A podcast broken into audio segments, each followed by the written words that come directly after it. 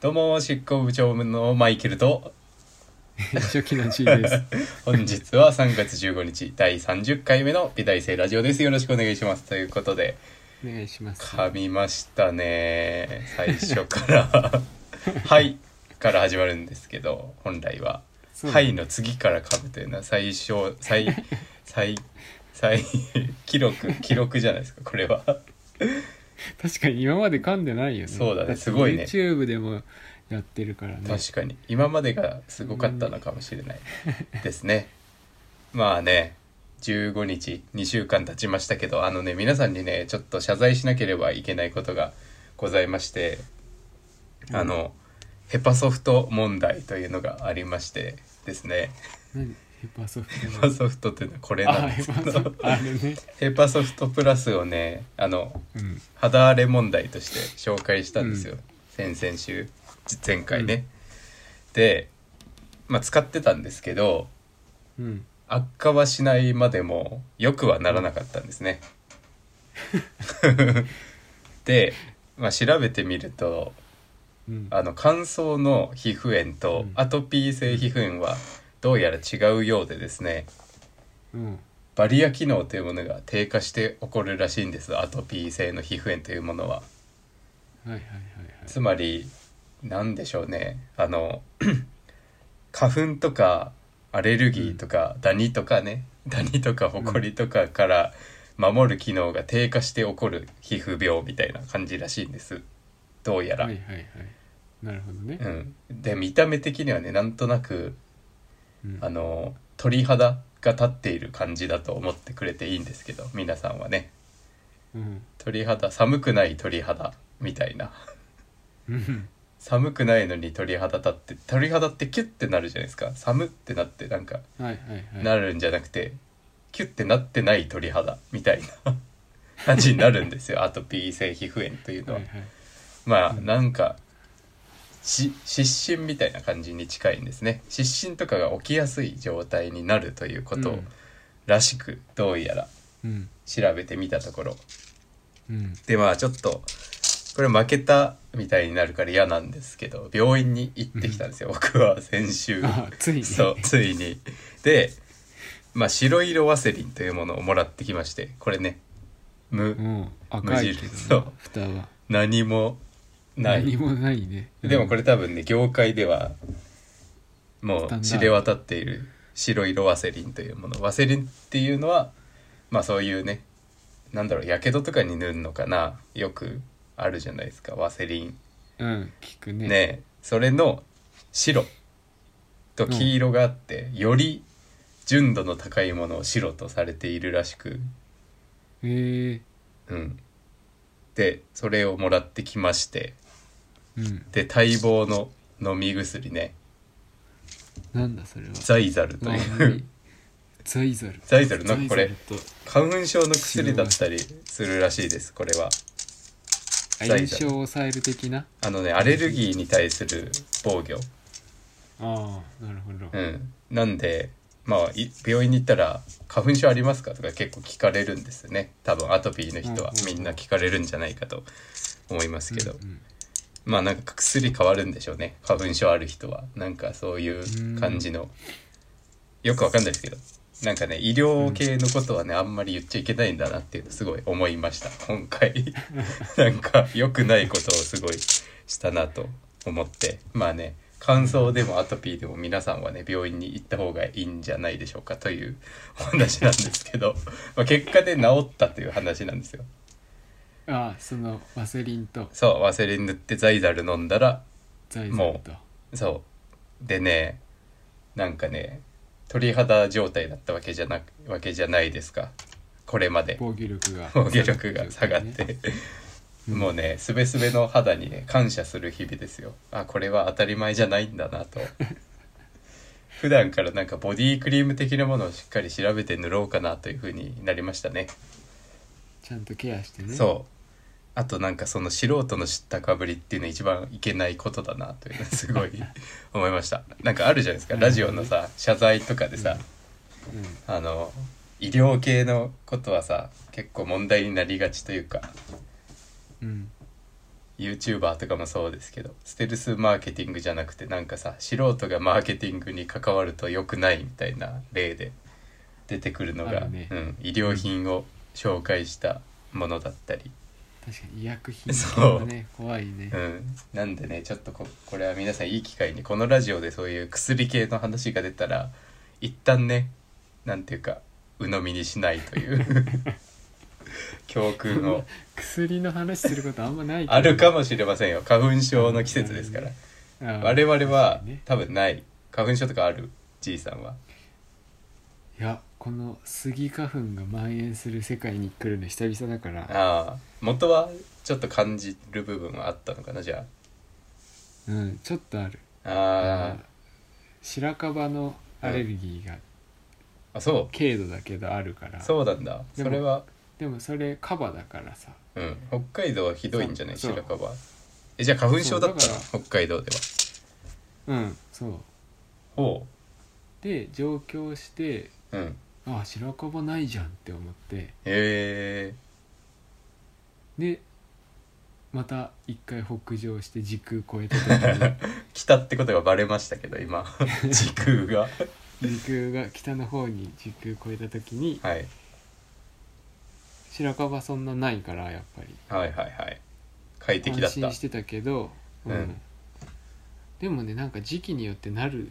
あれこれはちょっと風邪じゃないけどっていうのがあおっおたかほうらほうほうほう感じますか何かし そう何かしらの何かアレルギーではある。なるほどねちょっとねそう今回だねけどはいはい病院行くとうんもう認めたことになるじゃんか確かにねお一緒じゃからんそれは一緒のことだ言ってかるよらうんし知らないことにしておいああて私は花粉症ではないと花粉症じゃないってことあに危ないですよこれは民間療法が蔓延してますこの部活には自分を信じすぎるというそう悪しき風習が漂ってますけどねそうでも今回ちょっとね考えたことがあってあの、そのね病院行く3日間くらい3日間の間病院行くまでのうん間、うんちょっとなんか朝起きれないし夜寝れないみたいになっちゃって肌が痛くて具合悪 くてああ痛くてそうパリパリあ朝起きたらああこれ動いたらちょっと痛いなみたいなのがあったーありーじゃあ結構重症だねそうここまでなったのはねなんかね何年ぶりだろうねってくらいもう覚えてないくらいぶりへで思い出したことがすごくあって今回はえうんあのね小3からね出たんですよ初めて出たのははいはいうんであんまり正直覚えてなくてうんで治ってたんですよね知らないうちにその、なあうーん、学校とかで多分うん友達とかでき始めたとかも関係あるんでしょうね多分うんうんで前回言ったようにそのなんか人の心の動向にあまり関心がない部分が入ってて なんか多分なんか結構それ本当のちゃんとした小学生だったら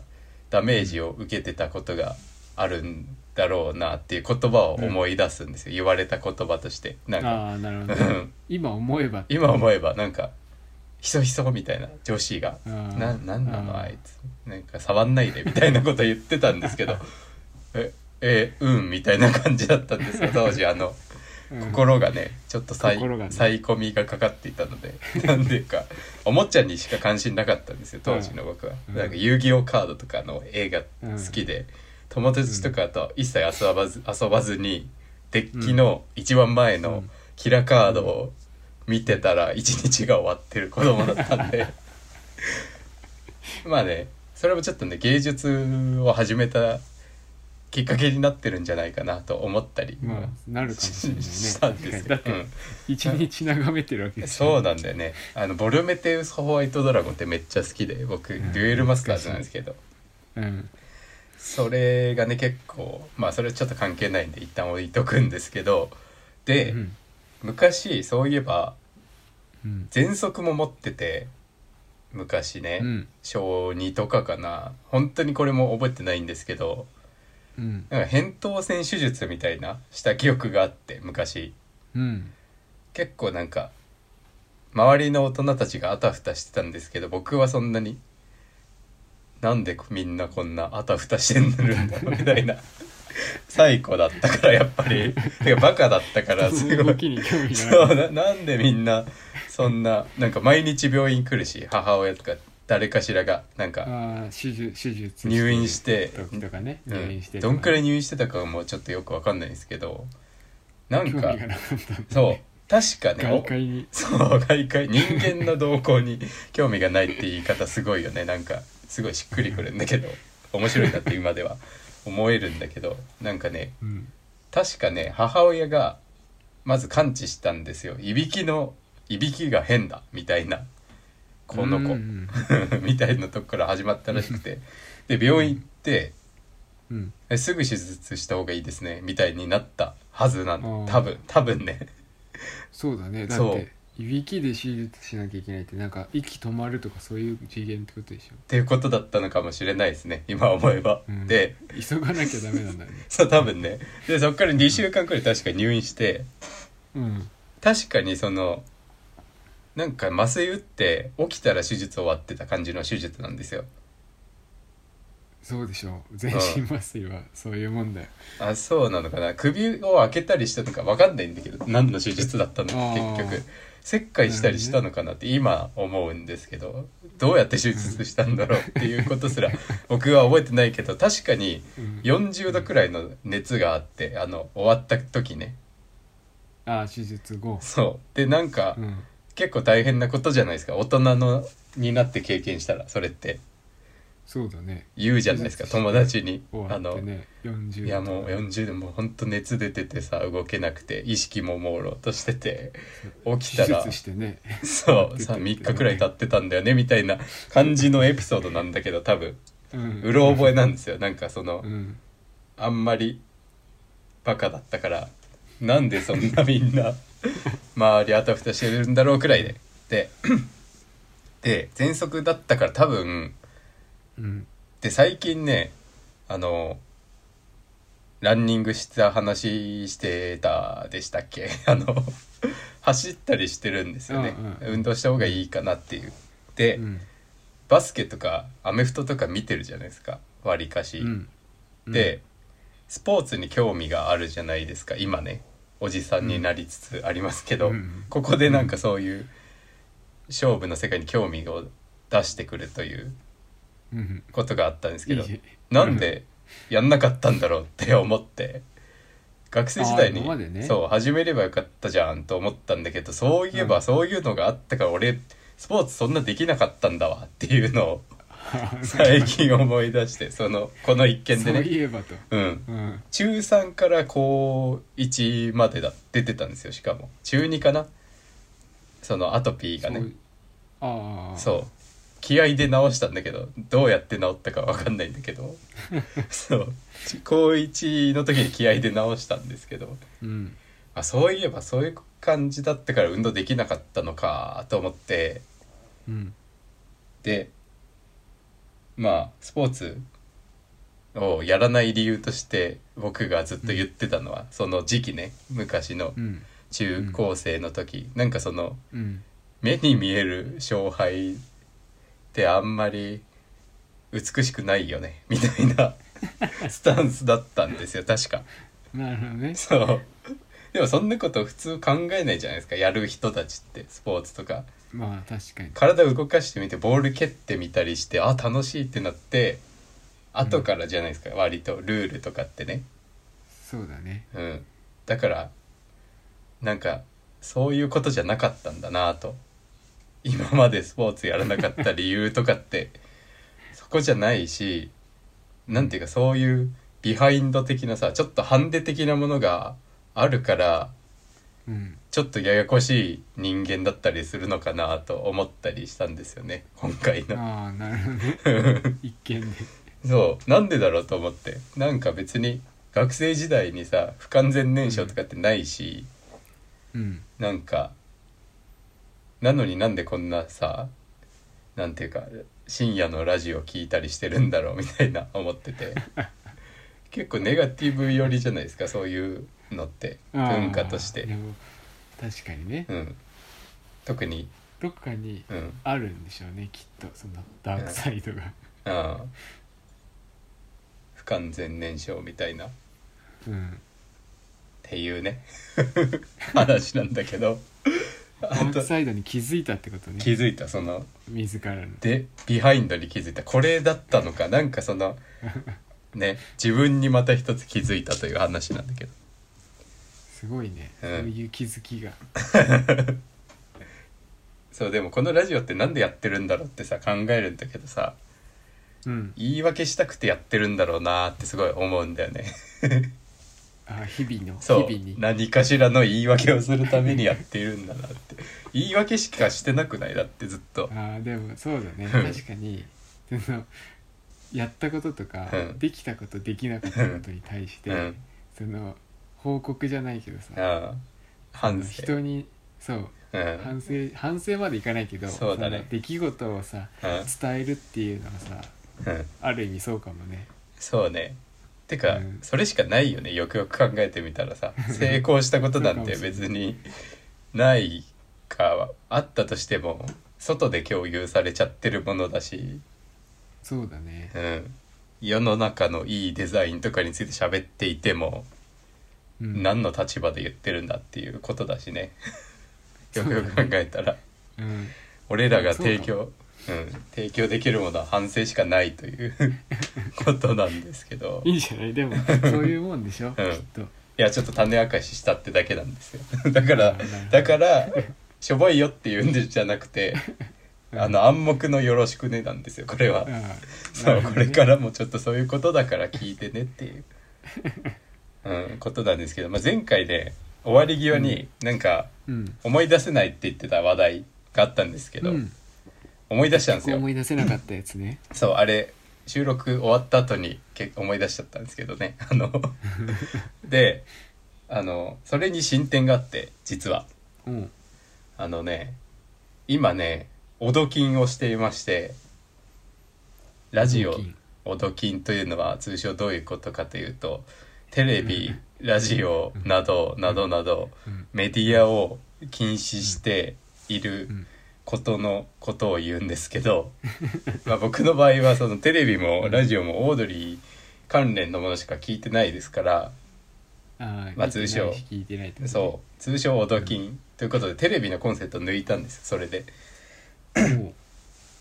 でテレキンもしてるんですねついでにおうおうあれもネット配信もネット配信はありにしました心がダメになっちゃうから 甘いんだよねあその辺は地上波のネット配信もはテレビにあ該あ当あネットもテレ東とか TVer とかってことすかるそう T はそれもねなしにしてはいるオドキンだからああじゃあ概念としてはネットネットフェリックスとかあはまあいいかあってりいうアニメはねやつですか別世界とか別次元だ からあまの確かに属性をね禁止してみたんですよ一回ああなるほどそうリアルなねそう属性をねうんなんか S 異世界は OK ねそう異世界とかフィクションは OK 本読むのも OK だしもちろん、ああなるほどうなるほどん、でねレポートまあねぶっちゃけ簡単に結末を言っちゃうと失敗はしたんですよ、失敗はしてで、まあ、昨日土曜日だったんですけどちょっとラジオ聞いちゃったんですけどね、まあそれはまあそれとして事の経緯をちょっと話すんですけど、あのうん小野照崎神社という神社がありましてうん何の神社かわ小野照崎神社小野照崎神社という変わった名前の神社がね知らないうん聞いたことない上野方面にあるんですけどうん上野と浅草の間くらいにあって、まあそこに行ってきたんですよあのあああのねまだデモストの動画出てないですけどあのね、デモストを依頼してあうんうん玉火のねグラフの人とうんうんでちょっと僕の役割についておしゃべりしたじゃないですか前回、そうだねそどうういうふうにスタンスでっていうう話んして、だから極力会おうと思ってそのデモストしてくれる人には会ってみようと思って、会えるうんうんでちょっとしたお土産を持ってその、うんたけるくん名前言っちゃうんですけ どたけるくんっていう子に会いに行ったんですね。うんで、まあ、ちょっとしたお菓子となんかねなんだろう好きなものあげたいなと思ってプレゼントなんかしたいと思ったんですよ。ああお世話にその人がねそううんお近づきの印いいなと思ってうんなんていうかサプライズが好きだからそもそもなんていうか、うん変ななんかね意味はなくサプライズしてと思ってうんうんうんでまあツイッター漁ったりしたらなんかエヴァが好きらしいってことになり、おうどうやらあのどうやらっていうことを発見したのでうん僕の持ってるものであるじゃないかと思って「綾波ブルー」という絵の具があるんですけど、おおターナーさんにねもらったものなんですけど「 綾波ブルー」っていう絵の具がうん何年前かな16年かな2000うん結構何年か前なん話題になっにたよねそうちょっと話題になってあれ結構電通に持ってかれたらしいですよこれ言っちゃっていいのか分かんないですけ どあこれは皆さんねラジオ聞いてる貴重な情報を知ら れ知れたということでまあそういう商売があるよっていうことで割り切ってほしいんですけど、まあお金跳ねらのれたってことかそうそうそうまあいろいろあるんですよねお金に関しては。でその綾波ブルーを持っているからそのねお菓子の袋にちょっとね分かんないように忍ばせといて。はい一緒に紙袋に入れて渡してでまあ1時間くらい喋って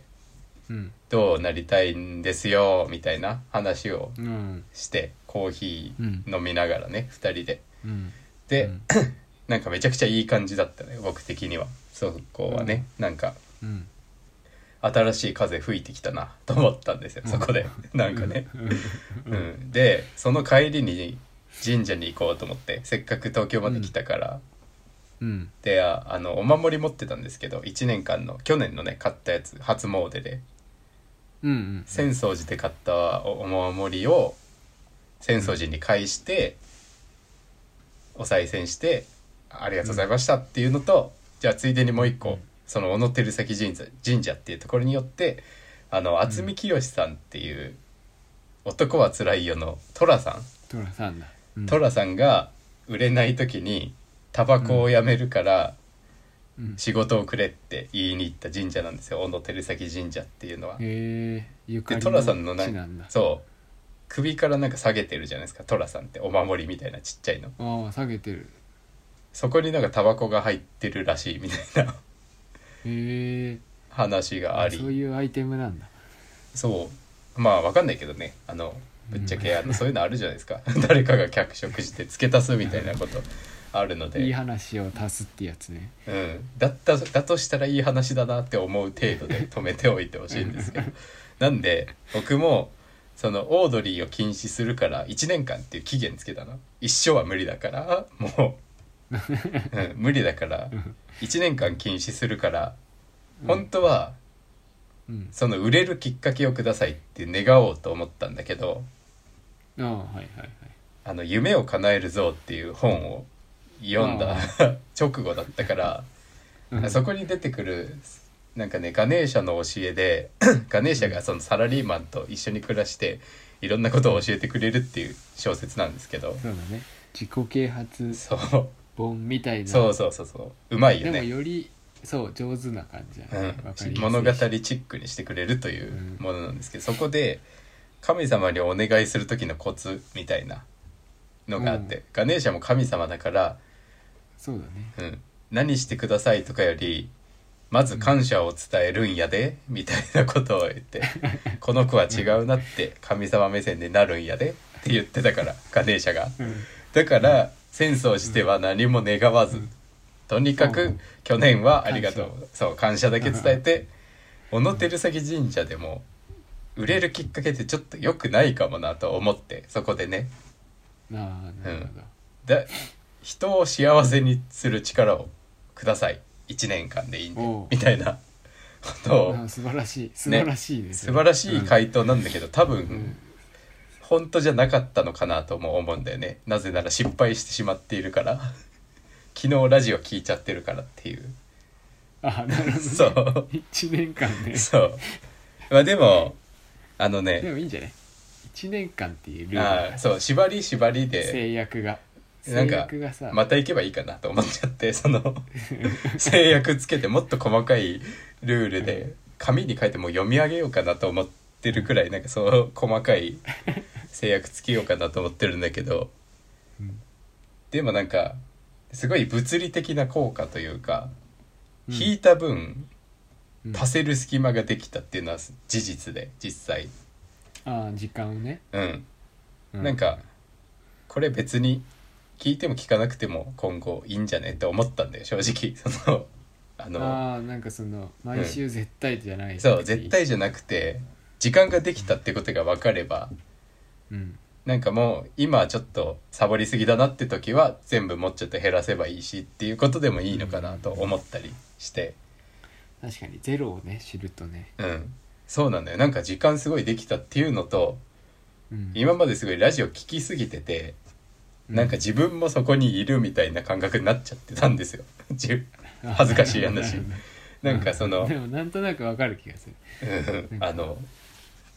ちゃんあの人たちってすごい成功した人たちだからさすでにうんでも、そうだねでしかもおじさんでもあるしその30代をさ、うん駆け抜けてきたおじさんたちだからそうださ、ねもうそこにいちゃいけないんだ俺はっていうのをすごい昨日聞いてて思ったんですよ、なんかもう戻れないんだあーここにはっていうのは、なるほどうん、自分を生きなきゃオードリーさんにも申し訳ないと思ってだからようにそういうことかそうそうそう、でなんかもともとはなんていうか 今結構オードリーってうん別に大御所じゃなくて中堅なんだけど中堅からもしかしたらもうちょい行くんじゃないかみたいな時期であったりして、 そうだねいろんな番組が始まったりちょっと終わったりもするんだけどこれいけるかみたいなあちこちオードリーとかね、そういう番組がそうだね跳ねそう跳ねそうもっと跳ねそうみたいなところだからうんなんか純粋に応援したいという気持ちがあってうんうんそのテレビつけておいて応援したいっていう気持ちがあったんだけどうんそれ別に俺がしなくてもいいかっていうふうに思って なんか「リトルトゥース」ってかなりもう大所帯であるからうんオードリーが動けばリトルトゥースが動くみたいなところがあると思うんだよね。もうなんかうんそんな小賢しいこと気にしなくていいんだっていうのすごい思ってさ。うんで 結局失敗したという話なんだけ どなんかねでも禁止してみるのってすごいいいなと思ったんです何かをよ。やめるっていうことねうんうんうん本のね読むスピードがねすごい上がったんですよそれによりああうんそうかもね時間が増えるってだけかもしれないですけどうんその分入ってくるんですよね今必要なものが自分にとって確かに確かにうんっていう話をまあトークゾーンですすようかなと思っているという 伏線をね置きつつ、まあ、今回はあのお便りがね来ているということだったのではいまあそれ見てみましょうかうん読みますかお願いしますと美大生ラジオへのお便り久しぶりだよねちゃんとそうだねちゃんとっていうかレイさんゼねロスタートのうんえーっとねレイさんからはいじいさんマイケルさんはじめましてはじめま年して始にエピソード1から聞き始めついにエピソード29にたどり着きました 早いよねだかうんらスパンがさだって年始だよ何か禁止したのかもしれないよねだって1日1個聞いたって1ヶ月かかるんだよねあー29ってお遊びを禁止した可能性ある春休みの、 ねうん、収録としては随分前になってしまうとしまうかと思いますがエピソード13の美顔器についてのお話が気になったので13だったか一つと言わせてください 結論から言うと色彩構成やデッサンのモチーフの一つとして美顔器を描きプロダクトとしての衣装に着目して解説するというものです美顔器の機能に着目しないことで先方がびっくりしてしまうかもしれないので事前に相談が必要ではありますが受験美術に絡めることで YouTube のブランドを守りつつ他の YouTuber にない視点での広告効果を狙えるかと思いますさらにできた作品をイラストとしてそのまま Web 広告やパッケージなどに展開できるかもしれませんなるほど YouTube の企業案件などをあまり理解していないので突飛なアイデアかもしれませんがいかがでしょうかおう今更ながらという内容になってしまいましたが私はつい先日聞いたばかりの回でしたので我慢できずにお便りしましおうた少しでもトークにネタトークのネタになれば幸いですっていうメールをいただきましていいですねエピソード13の美顔器についての話題覚えてますいやすごい私覚えてるん全です然け明ど確に覚えてないんだけどさあのね EP13 というのはですねあのね、執行部の入団試験なんですよこれそうそ れ13だから一人で喋った時あそうなのかもしれないその付近ではあるかもしれないけど うんえーでも相づちもらった記憶があるなどうだったかなまあそれはちょっと覚えてないですけどこの美顔器のね、お便りじゃないや依頼が来てたんですよメールか DM だか忘れましたけどメールだったかな、そうだよねメールだっとたなんか気がする、ねでうんその入団試験としてじゃああなただったら美顔器の広告をどのようにやりますか、私のチャンネルでっていうね問いをそうだ投げたんで問いすをよだ投げたんだよねそしたら1年越しくらいで帰ってきましたね1 年は言い過ぎだけど半年ぶりだっくてらい半分半年ぐらいでしょそうだねすごいです1ね年の半分う前が、んレイさんね結論から言うとですねうん優秀ですね優秀 な生徒多分大学生だと思いますねこれこのねこの思考のしっかり具合というのは美大生かそうだねそれか一般大のなんとなくマーケティングに興味があったりするのかな確かにうんうんっていう感じですねなんかね、うんいいところを言わせていただくと色彩構成やデッサンのモチーフの一つとして美顔器を描きっていうところですね色彩構成のモチーフとしてはすごいいいと思いますうんただねデッサンではねやる必要はないかなっていうのは思いますけどこれはあのチャンネルを内側から見てる人の視点であるのでこれはあー分かんなくなるて当たり前のことであはっいはいてはいでも色彩構成っていうのはすごくいいと思いまあすあ。なるほどでうんプロダクトとしての衣装に着目して解説するというのはちょっと難しいかなっていうふうに思いますね。っていうのうんも、確かに色彩構成アプローチだと難しいかうん、そのアプローチだと難しいっていうのもあるしちょっとね歪みみたいなの出てきちゃうかな僕がデザインの別になんかすごいあの真面目に勉強してる学生とかではなくてファインの領域にいるのでメインだったらねうん、色彩構成として、まあしあのねふざけて美大入試っぽいノリで解説していくっていうのが多分ね静着だと思いますあーこのルートで行くならば。で、チャンネルとしてねうん、美談機の機能に着目しないことで先方がびっくりしてしまうことはないんですよ、ぶっちゃけこの案件に関してあはーそうこのくらいはやっちゃってもいいくらいの案件なんですあねーなるほこどういうリーチできればいいってことだそうそうそうそうある意味その、うん名前が乗ればいいというかそう電波に乗ればいいというか、うん、そうだし、うんそうだし結構ねううんんあそうだねそうだねごめんなさいそうですね そういうことあのうんそういうことなんですよびっくりしてしまう人は多分ね依頼してこないんですよねそれか、ここであのこういう提案をして「いやちょっとそれは」って言われたらそれはやるべきじゃない案件になりますあーね確かにそうかも、うんで、まあ、色彩構成っていうのはうん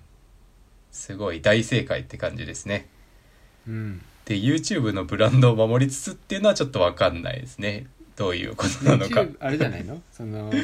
チャンネルのブランドってことじゃないああなるほどね。そのそうか美術受験に絡めることなでるほどなるほどそのああすごいマねイ。ケルのチャンネルあをからこう触れすぎずなるほどなるほどそういう意味ね、それはすごいね賢いですね内側から見えてってほしいことですかこれ外側から見えるっていうことはすごいですよあそうのだよねうんブレちゃうのはどうかっていう思いつつってことだそうそうそうこれはすごい視点だね、美大受験美術に絡めることで YouTube のブランドを守りつつっていうのはすごいね確かに、うんで他の YouTuber にない視点っていうのそうも、だねまあまあまあまあいいことですねこれも結構外側の視点ですけどうん、うんいい言ってることは正しいですねできた作品をイラストとしてそのままウェブ広告やパッケージなどに展開できるかもしれませんなるほどねこれちょっとグレーだねでも言いたいことはすごいわかり ま色す彩構成とかだったらうんできそうだよね、なんかパッそケうだーねジまでいかなくても、ノベルティの袋とかさうんうんうん全然ありそうこれはありだねいやでもなんか、うん、難しいちょっと半々かなって感じがし ますなんか全部うまくいくとはね限らないんですよやっぱぶっつけでやるものに関しては、でもうまくいけばありだなって思いそうまだすよね、うんはい突飛なアイディアかもしれませんがいかがでしょうかっていうことですけどまあ全然、うんあの堂々って感じでなんていうか大正解っむしろてね感じがしますね 遠慮なしで言ってますなんか私たち今言葉に詰まってますけどこれ遠慮してるわけじゃなくてどううまく伝えようかなってだけなんで、あんま気にしないでほしいですねで最後のね少しでもトークのネタになれば幸いですこれがね大うん大正解ですよね 最後の一文が多分300点回答ですねこれは、うん、もうちょいねうちうちの話もしつつうん進めたいですねうんぶっちゃけでも現状ではうんこの美顔器案件はやる気はないですぶっちゃけ言うとそれはなんでかっていうとなんかお互いにあんま得がないなっていうのはすごい思うからであって美顔器の会社にもうちのチャンネルにも得はなさそうだなっていうのがあって、でももちろんうちうちの話をするとこのレイさんがもし執行部の部員だったとしてうんって考えると手数が1個増えるとなればあの、うん誰かに依頼してうんっていう形でやってもいいかもしれないなとは思っていいる感じですね。確かにうん、うん結構ねこれ裏の話をしちゃうとうんあのね美大受験のうん受験作品作れるのってうん一番うまいのやっぱ浪人生とか受験生なんですよ。まあそうだねそう美大の3年生とか4年生とか大学院生はもう書けないっす色彩構成とかデッサンとかぶっちゃけああそうなんだそううかんでもそうだねそうプロじゃなくなっちゃうわけだからねそう受受験美験術のというプロだから項目に関して はそう受験美術のプロが浪人生にはいっぱいいますからうんあのそこをどうねごまかしていくかっていう話もしたいんですようちうちにいたらレイさんがああなるほど、うんなるほど、うん、そうなんですよねちょっとね皆さんがっかりするかもしれないですけど高校生とかも聞いてたりしたらね、うんこれはでもしょうがないことでなんですよねあのうん、でもそうかもね、うん、結構ねかけるっていう人もいるんですよ口では口でなんか、うんうん、全然今でもできるっていう人いるんですけどうん実際やらせてみると結構ひどかったりして、っていうのがあって、うんうん僕だけじゃないんだってそこで思って、あうあん、結構そのできる気ではあるけどできなくはなってるんだなっていうのをすごい思って、結構ね敏感なんですよ受験美だ受験生っていろんなセンサーがそのうんうん受験美術っていう出力においてうんうんうん石膏デッサンで言ったなら、テクニックだけじゃなくて、うんあの毎日石膏を眺めてるっていうのが作品の良さにつながってたりっていうのがあって、あのかに自分で似てると思ってても結構似てないですからもうプロじゃないその受験美術のプロじゃない人たちのデッサンは。ああでもそうかもねうんなんか絵とかになったらできそうな気もしなくもないけどうん、部活だってそうだもんねそうね3ヶ月走んなかったら 走れなくなるもんねそうそうそうそうなのよ当たり前のことなのよそれはそうだ結構当たり前だようね、んまあ大ね学1年生、高校2年生と一緒に部活できないもんねそうなんだよね。っていうことなんですけどちょっとこれ悲観的に捉えずに前向きに捉えるともっとね複雑なことができるようになるしそうだねうん違うことがねそう制作時間5時間って何っていう感じになってくるんですよ大学生になると。ああそうだいねや無理だね5時間も無理ってなるんですよねちゃんとうん。うんうん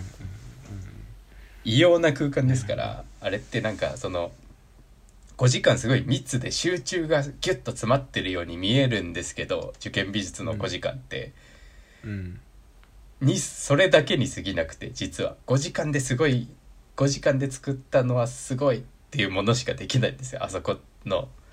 うん作品っていうのは実うんうは。んうん下調べとかってそういうのが本当はうん作品に深みを増したりするっていうのが大学に入るとうんうん分かってくる。そうだねうん、自分の色が出たりとかそねうそうそうそう。ギュッっていう時間じゃなくてうんなんかぼんやりした時間なんだけどすごい大事な時間っていうか。うんうんなんだろうどこにその作品を美味しくするスパイスが眠ってるか分かんないっていう、うんうんそれをいかに美味しく調理しなきゃいけないかっていうのがまた難しくて、もっと複雑になるんですよね。なるほどねなんでまあ確かにレイさんのねメールはうんすごいいいことですねただちょっとそのああのなんだろうね作る作り手のちょっと問題があるという感じでしょうかねこれを作るとなるとねそう何でもできればいいんでしょょうけどねあでも実際、ううんまあ、できなくはないかなやろうと思えばでもそこまでする価値あるのかなっていうのはすごい考えますねなるほうん内部にいたらやってもいいかなっていう感じです、レイさんがこういうの好きでどうんなんていうかそうだねねそうそうそうちゃんとこういうなんだろうな紙一枚にして企画書化してくれるんならいろんな大人が動けるというかじゃあこれやって分担しようぜそうだねみたいな、うん本当にその確かに広告店じゃないけど代理店じゃないけどそういう広告活動としてはできると思います。でその覚悟があるならば、執行部に入りましょうねということです ね結構へ大変ですよ言うやるなら本当に。ああこうんこまでね、やるとしたらそう結果やるかやらないかだけですからね個人事業とか会社を起こすとかもそうですけどただやるとなったら本当に腹を切るつもりでやらないといけないっていうことですからなるほど、ね動画まで消化するってこと、ね、そうですねそうかそうだねこれができちゃえばだって企業案件いっぱい持ってこれるわけですからもう一人だから引っ張ってきて人をうんその営業回り的なこともできるわけですからうんこういう案件の消化ができるなら営業を取ってくる人がいてもいいってことになりますから。うんうんねうんうんなるほどね、うん、っていうことです難しいねありがたいねありがたいメールをいただいてうん、我々としてもなんかここにさらにさ言ってることがまあ正しいわけだからプラス熱量みたいなものがあったらさすぐさあれだよね、うん囲い込みたいよねっていう気持ちはあるよ ね、うん、確かにねそうそういうことなんですよ実際は熱量がね解決する問題はいっぱいあるということですねはいあれこれ俺なんだけどそうだ執行部プレゼンツ美大生ラジオこのラジオは執行部部長マイケルと初期の G が美大受験学生生活のあれこれやデザインアート建築などなど2人が気になったことをおしゃべりしたり時にはゲストをお呼びしてトークしたりするポッドキャストですということでよろしくお願いしますよろしくお願いしますうん、全体的に今日はね悪いねあの私のキレがか何言葉の出そうがそうそうここでこれだったかみたいなのになってるねなんでだろうねまあいいあれやじゃないラジオを入れてないからそうだかそうかだってわないんじゃないあそうだねなんか変に笑い取ろうみたいなのはもうやめたんですよねそういうことかもしれなあいーななんるほどか、うん、俺ら芸人じゃないし芸人さんじゃないしっていう気負わなくなったんじゃない気負わなくなったねでまあいいね今回ねそうなんですよ新たな発見があるんですよやっぱ捨てた分ねうんでまあじいさんにちょっと見せたんですけど本うん読んだ本、うん僕が最近うん「教養としてのアートとあお金とアート」っていう本なんですけどうんこれはねどんな本かというとね、うんあの東京画廊って銀座にあるんですけどうん銀座にある東京画廊の代表の山本穂津さんっていう方とうん公認会計士の田中康弘さんっていううん方の対談形式で進んでいく本でうん何が面白いかっていうとうんその絵を売る人とうんその会計だからまあ税理士的ななんだろううん数字と戯れている人 なんかそんな可愛いもんじゃないん ですよ税理士ってあのすごくて すごくてあの税理士というのはあの世の中でもすごくてあの収入があの一般的な企業に比べて高い位置にあるんですよ実は。企業で争ってる中に2つ抜き出ている職業っていうのがあって収入がねうん平均収入っていうのがうんそれが建築とうん建築士と建築士かな、うん建築する人と会計士、この2つはうん世の中のその何企業何企業界何業界が今ここが熱いぜみたいな争いからうん2個だけポコンと抜けて給与が高い人たちなんですね実はほうほうほらしくてそのお金のううん話をお金の扱ってる人と絵を扱ってる人が対談するという面白い話なんですけどうんで、まあ、東京画廊代表ということであの画商なんですよ、アーティストではなくてうんうんうん絵を売る人、書く方じゃなくてねそう描く売っ人でたはりな買くったりてする人ねそうそうそうそううんうんで、まあ、山本オズさんという人はムサビうのん建築学科卒うんの人なんですね。でうんうんうん元大蔵大臣これ合ってる読み方持ってんじゃない大蔵大臣村山達夫秘書秘書を務めてたんですよ。うん、大蔵省の大臣さんの秘書ってことだねだねあるんですかこんな進路は建築家から秘書になるなんて政治家のいやーどうなんだろうねしかもムサビでしょムサビなんか不思議なアプローチだよねねなんでそこに行ったのかっていうのはうん不思議な人なんですけどもともとうんお父さんがね画商だったらしくてああじゃあ画商の賞つながりかもしれないあなるほどねなるほどなるほどお金持ってる人とつながるもんもうんそういうことかなるほどねまあでも勝手に言ってるだけですから我々がそうこの「なるほどは」確かにありそう実際本読んでた読み終えた感想としてありそうって思った、うん今僕個人的にはああなるほど、んうん人となりとかそういうところそうそう人となりもそうだし、なんか、うん、そういうことかっていうなんかその、うんうんアート界隈のあれこれについても喋ってるんですよいろいろ。うんうんうんうんで、まあ、秘書っていうのがまず珍しいなと思ってそっから家業を継いだ感じで画商になるというああなるほど、うん感じなんですね。で、うんうんまあ、公認会計士のこの田中さんという人は普通に早稲田大学を卒業して外資系コンサルティング会社を経て現職らしいです。なんかでもうん、 2人とも結構年いってるんですよねこういう言い方したらあれですけどあのもうベテランなんだねそう1948年生まれ山本さんの方はなんで、俺72とかですねああそうかそ大大ベテランうだ大ベテランだよねでこの田大ベ中テランの人の本にしては割とポップなパッケージそうなのよパッケージとかあてかこれ最近の本なんだよめちゃくちゃそうだよね2020年今っのぽい去年の秋くらいに出てる本でうんでまあその田中さんっていうのは1963年生まれだからまあ60くらいか、58とそうだかねにしても結構年上ではあるだいぶ我々よりは。うんうんでもちゃん普通に年全然違うけど読めるっていうかなんていうか、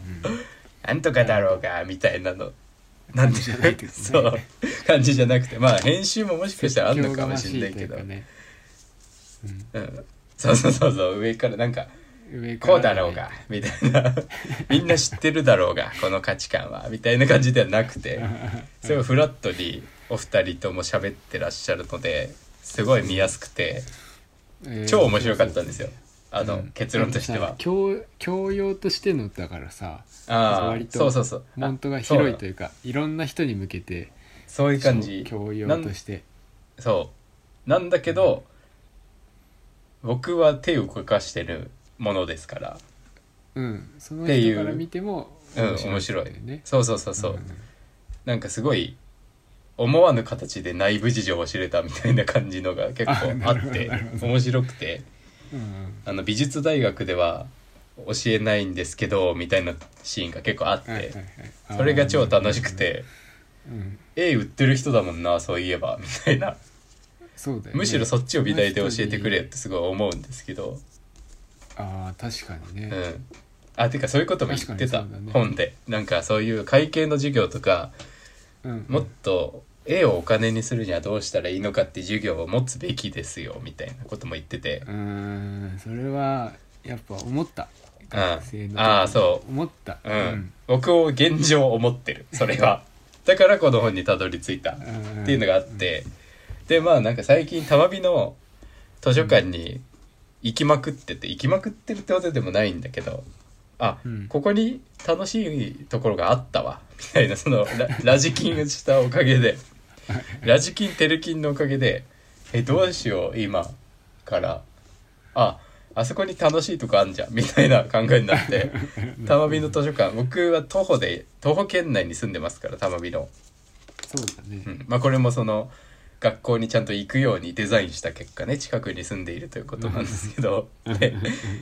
まああの結構ね2020年目の本を読むようにしてるんですよ僕は。ああでもそれはなんとな く、うんこれまだわかる気がするあのなんていうかなんだ風化しない価値観がそこにあるっていうかまだね。そうだね、えーなんかその古い古い本って言ったら変だけどうん古典とかまで行くとさうん今風に一回自分の中で噛み砕いて消化しなそいうそうとそう使えないかったりするじゃない、うん言葉そのまま受け取ってしそまっうたそうらそうそうだしその本はまだいいよねなんか価値あるからいいんだけどうんもう時が経った瞬間価値なくなる本とか結構あって、あー ある気がして情報ねうん、うん例えば今流行って、まあ、これ言っちゃいけないんだろうけどラファエルとかさ YouTuber の「あー成り上がりだぜ」うんみたいな本って今読んでも多分あんま価値ないんじゃないかなと思ってそのそうだねその時の働き方だったりとかっていうことの攻略本とかだとね、そうなのよあとねもうね YouTube ってもうそれ通用しなくなってるところがあって僕は内部だからあるわかるんですけあどーなるほど結構もうまあ規やってる約側だからねそう規約厳しいし、あのうん、暴力的なコンテンツじゃありませんなんていうか、うん裸とか見せませんみたいないっぱい、うんもうほんと10あ10は言い過ぎだな8くらい項目があって全部見て、これのどれにも上記のものに該当しませんチェックってつけないと動画を公開できないっていうか公開するにあたり収益化できないようになってるんですよ。うんうんうんで結構 YouTuber 辞めたさデカめの組織とかあったんですよ最近そのうん若者に支持されてた人たちだけどうん俺たちは YouTube もやらねえみたいなこと言ってたんだけど それって多分シンプルでにきなくなっちそゃうってうことだ収益つかないからだろうなっていうふうに思ってるんですよね。戦えなくなったってことねその戦い方がうね、ん、誰の、うんうんてか、うん、お金にならなかったらやめるんかいとも思ったりするんだけどそういうなんていうか、うんうんねなんかもっとさアート的な、確かにねうんうんなんかとしてね概念としてやってたんじゃねえのかよみたいな ところがちょっと寂いいなと思ったりそういうのなんかもう通用しないっていうか最初からやるなよっていうふうに思ったりしたんだけど、うんでまあそれで新しい本を読むにようにしているんですけどちょっと古い本でこういうものがありまして「はいはいは芸い術企業論」というね村上隆さんの本そうだね、うん、これは2006年の本なんですよねちょっと古い。でもうんこのお金とアートに注釈が出てきて、この本の「芸術企業論」っていう村上隆さんおーのはいはいはいはい顔ドアップの本があるんですけど今手元にね。でこれちょっと読みてえってなってうんうん図書館まで行ってなくて上野毛、うん玉美って校舎2つあって八王子とうん世田谷の方にも1個あるんですけど、うんそこ多分ね誰も本借りないんですよ 上野毛 の本そんなことないそんなことはないんですよねそんなことではもな俺い。も髪の毛から引っ張ってきたことあるねあ本当読みたい本2日くらいで届くく1日で届くのかな予約してさそうそう予約の紙出して取次りの寄せ日みたいなねそうそう取り寄せてくれるんですよねうんうんではあと読んでるのがね「美術を書く」っていう本なんですけどこれもねもうこれも今っぽい今っぽいででこれちょっとトラップでうん今っぽいで美術を書く2014年なんだけどうんなんかね英語の本を日本語訳した本でその元の本はめっちゃ古いみたいなああそうなんだそうプチトラップみたい英な訳んだそうあでもなんか多分でも今それを消化するってことはね、意味があるんだろうなっていうのすごい思って、で全然進んでないのよこれはまだ超難しくて読こみのづらいんじゃないそう横書きなの英よ訳これ日本語のがさ難しい今あそうそうそうそうだからさそうそれ訳もするそうだ人によしってそうなのよね文うん文体を文体にしなきゃいけないからめちゃくちゃガチガチだし厳しくて読みづらいのそようそうそうその変に訳できないっていうのもあるそううそうしかもこれ美術を書くっていう本なんであのうんどのようにしてその美術の作品のキャプションを作るかみたいな話なんですよああそっかそう描くのを描くじゃなくてじゃないのよあのも文文章字をとし書く文字としてそう章の方の書くなんだライティングの方のそうそうそうキャプションってめちゃくちゃ大事だからそれをどうにかして書きたいみたいなうんための本なんだけうんどだからめっちゃむずいのよこの本ははいはいはい章は使ってるものだからそれこそうんなんとか意訳えー日本語訳するときに正確にしなきゃいけないみたいなうんうんうんのがあって、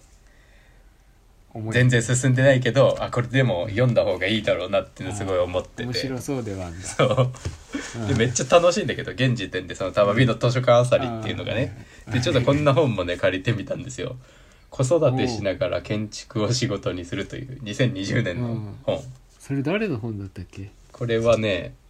成瀬ゆりさんだそうですわかある成瀬猪熊事務所の成瀬さんですえー、猪熊さんってでも聞いたことある気がすある、のね、うん最近あでも今テレビ禁止してるからだと思うけどうんあのマツダの車のうん CM にうん2人で出てます、へえそうなん だ松田の車ってかっこいいですよねそういえばあそのう CX5 かなんかえーの、いいな車のうん CM に出てて、うんうんうなんんかね特になんか建築家とかは出てこないんだけど出てこないんだ CM 上かっこいいねク出ーてルこだないねけど、んうんそうそうそうそのなんか物を作るクリエイターの人たちがなんで松田の車を選んだかみたいなうんお参りしたおなんかおしゃれ CM なんだけどそうなんだちょっと、えーちょっと見て YouTube でたら多分出てくるけどその人だよ多分へえそうなんだえじゃあ車は関係ないんだデザインとして多分前田さんだっけそれは関係ない前け田ど育夫さんだかなんだかごめんなさいねちょっと名 前え車関係ない前田光雄さん関係ないちょっとね、郁夫さんだっけごめんなさい。ちょっと名前が違うかもしれないですけど、美意識の本、うんあの、世界のエリートはなぜ美意識を鍛えるのかっていう本も最近ちゃんと後半を読みま して。後半の方があれ、うまみ濃いね。 どっちかというと。うん前半も確かに濃いけど。一番最初で全部説明して、うんやっぱ最初に答え出してそれの説明をして、説明をするみたいな感じだ から全部説明じゃねえかっていうことだとそうねでもだんだなんっちゃうけどこうラジオだと濃くなっていくんだよねまあ確かにあのこれも見て思ったんですけど本って後半の方が味濃いねそうだね、うんあ多分前半読んでるから後半が味濃くなっていくっていうあーなるほどねなるほどね知ってるから確かに確かに前半結構ゼロからさこう大変だなって思うんだよねなんかかに、うん、なんかさ知ってるような気もするしそんなこと言われなくてもっていうのもあるし前半読むと結構分かった気になっちゃいがちというかうんあるんだけど後半まで読んだ方がいいですね本はねそうだねでまああのその世界のエリートはなぜ美意識を鍛えるのかっていう本と、うんこのお金とアートと、うんあとその芸術企業論でもすごいうんなんというかあんま言語化はまだうまくできてないんだけどうんすごい共通して同じことを言っている気がして全部ね。うんうん通ずる通ずるものがあってはいはいでままああちちょょっっとと。まあちょっとアレクサが入っちゃいましたけど今あのそうちょっと Google さんがねあのなんだろう反応してしまった本の内容に関してはみんなね皆さん読んでほしいんですよこれはどういう本かっていうのは読んでほしくて、うんここから話すのは僕がどう思ったかっていう話なんですけど、どう感じてそうど何を共通すると思ったかそうそあそれもそうなんだけどなんかそれは言語化できないんだけど自分をどうしたいかっていう思ったことがすごいあって、うんあのーやっぱり日本で充満しているアートっていうのは結構その偽物性が高いような気がして全部の本読んでねあのーおうファインアートと呼ばれているもの海外でもファインアートというのかはわからないんですけどうんうん日本だとその世界のアートっていうのがあってあのうん概念の出し合いらしいんですねどうやらあのうんチェスじゃないけどある意味スポーツみたいなものになっていてうん新しい概念次じゃあな誰が何をやるか次はあそこの国のあのアーティストがこういう概念を提起したみたいな感じのうんスポーツになっているらしいんですよ、アートっていうのは本来。うんうんなんで、まあ、ほぼ今我々が見ているようなアートだと思っているものの6割とか7割はイラストレーションなんじゃないか、単純にっていうあー問題がありなるほどね実際そうだなと思って、僕が書いてるのも何ていうかそのキャプションをしっかりか書いてなんでこれを書いたのかどういう気持ちでこれを書いたのかしっかり概念としてそのなんていうか奥のさうんすごいかゆい部分まで手を届かしてなんでこうなったかっていうのうまいこと言葉にできて初めてアートとして成立するんだなっていうのすごい思ってはいはいはいはいただあーなるほどそうキャプションありだしその概念付きで絵はもっと面白く見えるっていううんもので僕がこの本を読む前まではうんなんか映画のようなものなのかなと思ってたんですよそもそも映画の楽しみ方があってうん絵の楽しみ方があってみたいなものがあるんだけどうんなんていうか海外の人たちはその映画のようにアートを楽しんでるんじゃないかなみたいなうん一個の作品を見ることに関してねっていうふううにんなんとなく思ってたんですけどうんなんかちょっとずれててそれがうんアートはアートっていうことでなんだろうなうん概念の出し合いみたいなものがうんスポーツとしてあるみたいなことであーそうそういうことなうんだん、でアメリカとか欧米がやっぱ本場であって日本は全然参入できていないっていう現状があるらしそく、の概念出しというかそうその戦いそうそうそうスポーツにルールをまず知らないっていうことがあるらしくて、はいはいはい日うん本確かに考えてみたら、美大出て絵描く人ってどうなっていくかって言ったらその予備校の先生になったり学校の先生になったり、あファインね、うんファインの話なんだけど、うんうんうん絵の先生になるか大学の絵の先生になったりとか絵の先生になるかちょっと小さい画塾の先生になったりするかうんうんうんそれかイラストレーターになるかっていうああなるほそどう確かにその作品を別媒体で消化したりっていうことが確かに多いかもうんそうなのよアートの本表紙になったりとかさそうそうそうそう広告の一部になったりとかさ、うん、それってでもさデザインの領域じゃないですか本当は、そうだね、うん日本ではすごい発達してるからそう言われると、うんうんそのデザインをやりたいって言ってそう行くならいいと思うんですよって思ってすごいそうだね、うん手の動かせるデザイそンうだパってッいケージになるのがすごいニュアンスとしてね日本でははいはい至高だから私はそれでいいって言うんならいいんですけうんうんどでも僕がこの本を読んだ時にうんうんいやそっちじゃなくてって思ってすごいはいはいはいアートのじゃあそのスポーツに参入してってすごい思っちゃってあーでもなんかうんあーな るほど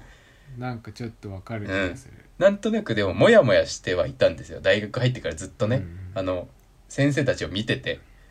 この人たちって結局何なのってすごい思っててうん大学の先生なんだよなって思って最終的に。うん大学の先生として生きてて大学の先生で食ってるじゃんと思ってうんうんうんうんまあアートの部分もあるんでしょうけどうんうんなんかすごいすそれモヤモヤしててそれが晴れたというかうんはいはいまあでもその可能性を捨てるべきっていうことでもないんですよあの美大に入ったからにはあの僕は結構その先生と仲良くしている自信があって、うんまあ、助手とかもしかしたら何年後かあるかもしれないっていうふうには思っていて。うんそれは可能性としては捨てないでおきたいんですよ。なんといううか、んうん別にいがみ合う必要ってないじゃないですか。うんで基礎って割とできるし他の人たちに比べたら僕の場合はね何年もそのうんやっている時間があったわけですから。うんうんっていうのも考えつつそのスポーツにも参入してっていうふうにすごい思ってはいはいはいでなぜ参入したいかというとまうずんやっぱそうじゃないっていうのその教えるためになんていうかその天下りじゃないけど、なんか下を向くためにやったんじゃないぞっていうのすごい思ってなんていうか後ろを振り向くために前を走ってきたわけじゃないっていうのすごい思って、うんうん教えるっていう借地しかないのかよっていうさなんかうんうんちょっとモヤモヤが晴れたというかそしてそのスポーツにあーなるほどね本気で参入することによってあのうんそのスポーツが何なのかっていうことが分かるじゃないですかそこに参入することによって、それを伝えるのはすごい価値があると思うんですよね、そうだうねん、その先生になるとかじゃなくてスポーツに参入してうん特に型破りなことをやっているつもりではあるんですよ僕は今その美大受験って予備校の中にだけあったもので、面白かったから外に出しちゃえってことでチャンネル作ったわけですから、それできんじゃんもう一回と思って。ああ確そかうにねそれを伝えたら結構イノベーションじゃんと思って、ううん面白いなと思ったんですよそれが、いいねうん、この本の中でもその会社の話も結構出てくるんですよ会計士の田中さんがいるから、うんその既存のものを形取ってうん会社を作るかそれとうんも今あるその既存のものにプラス1してイノベーションそれをイノベーションというらしくてうん新しい価値観として提起するっていう会社の作り方がイノベーションっていうらしくてうんで僕の友達にそのバイト時代の仲間であの社長じゃなかったけど社長になった人がいたんですよバイトうん5年くらいやってて一緒のバイトのその期間のうちうに気づいたら社長になってた人がいてうんうんその人は外海外のその大学卒業してこっち戻ってきて今社長やってるんですけどうんその人がツイッターでなんなんか医療機器にイノベーションを起こしますみたいなこと書いてあってうんイノベーションってなんかその 曖昧な概念じゃなくてうんそのそういうことだったんだと思ってうんなんていうかプラス1をするそうどっちかのあるうちのイノベーションの方をやりたいんです私はっていう意味だったんだと思ってうんなるほどあ俺もじゃあイノベーションやりたいと改めはいてはい久しぶりに思ったという お話なんですけどなるほそどうねそ素敵ですねその分かんないものを伝えるっていうのすごい価値あるじゃんって今すごいワクワクしているという、話ですはいお話でしたはい執行プレゼンツ未来性ラジオはポッドキャスト配信アプリアンカーアップルポッドキャスト Spotify などさまざまなサービスで執行部長で YouTuber マイケルと初期の G がお送りしていますはいということですっかり慣れたもんですねな探り探りだけどね、 どうしたんですかなるほどね、今回は私特にないんだけどでも今の話聞いてて、うんちょっとその話をもうちょっと掘り下げたいなああ俺もちょっともうちょい話したいなって思ったなんかさ、うんうん聞いてて今そっかって思ったんだけどはいはいはいその美術美術じゃないですか、うんあのたまびの学部って、うんうんうん美術学部じゃないですか、うん美術ってその今のそのそう新しい概念を出して出して出してっていう、うんうんその概念を塗り替えて塗り替えて塗り替えていくっていうさ、うんその動きって、うんすごい最近全然詳しくはないけど、うんちょっと前に読んだ哲学の本には載いはいはっいてはたい哲学のうんあり方にすごい似てるなと思ってさ、ほうほうほうなるほどねそうそうそう、うんその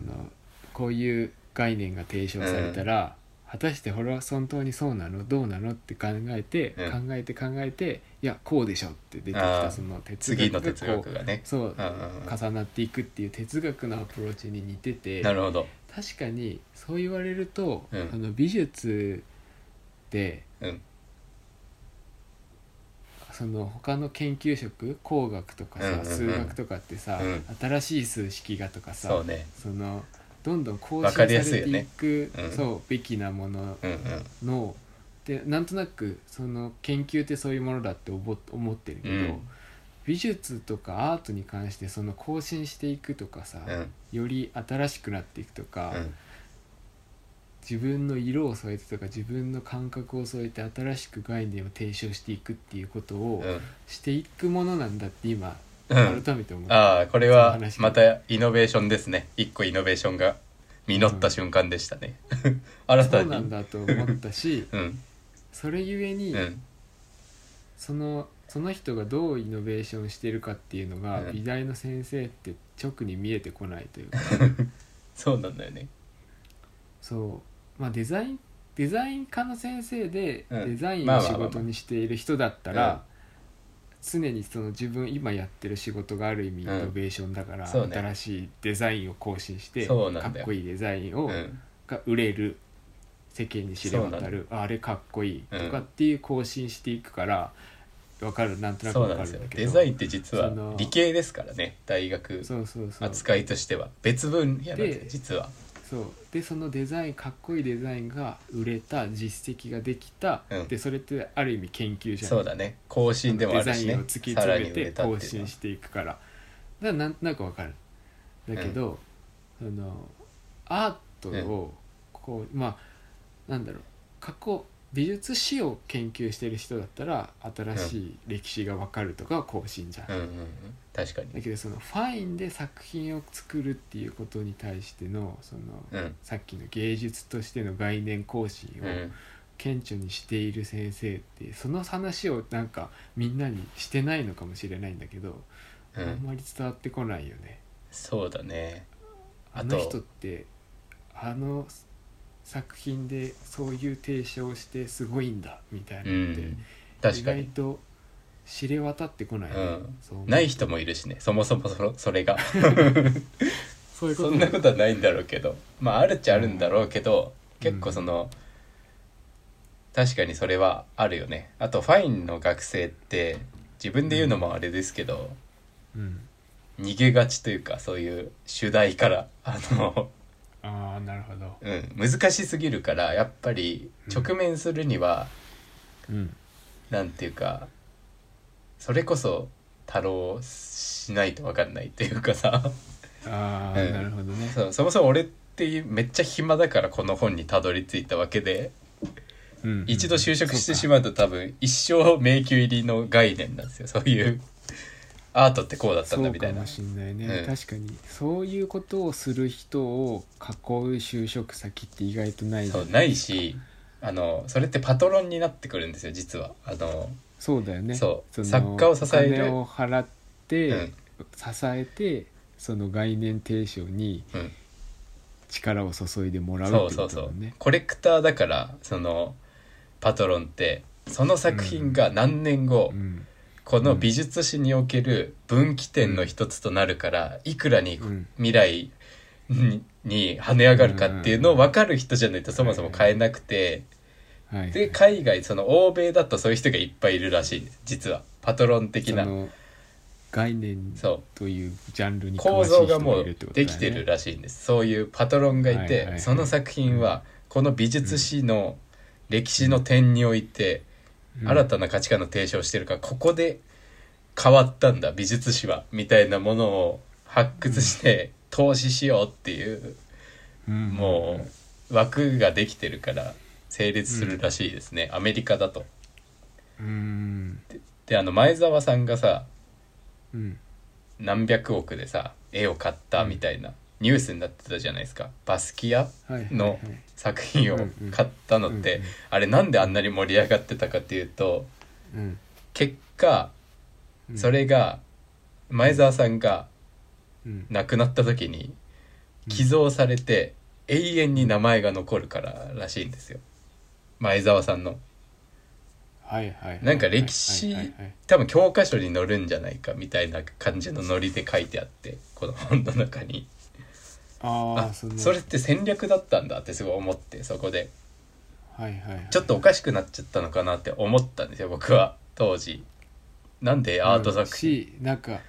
成金っぽいそうそうそ感うじもしてくるよねうんあのニュースの仕方そうとそうさそうそう金額だけそどうって出てその買うことがどういう意味があるのかっていうのを、ニュースでは説明しないじゃん説明しないっていうか知らなかったんだろうね誰も 意味わかんなかったんだろうね,、でもうんそこでそこまで説明してくれる報道番組とかだったらなんかもっとその、うんアート界隈のさ、うん概念提唱のプロセスだったりとか、うんそのパトロンのシステムだったりとかっていうところに、うん本当はもっと言及していくのが、多い分いそこに滑り良込んいタでイミングうんだったのにねっていう感じ なるほどでしねょそうそう なんだよ、うん、そんな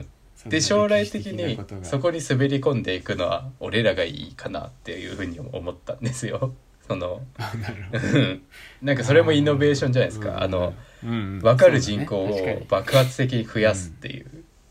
イノベーショうんンそういうのがあっても面白いかなとも思ったりしましたに確かにそれはそうかも、でもそ逆れこそなんか、うん YouTuber ですごいお金の使い方をするというとうかん芸人さんとかテレビに出てる人ですごいお金の使い方をするってういうん楽しみだけじゃないもんねそうねそ教れ科が付随書するとにいうことはそう名前残りたいレじゃベんルの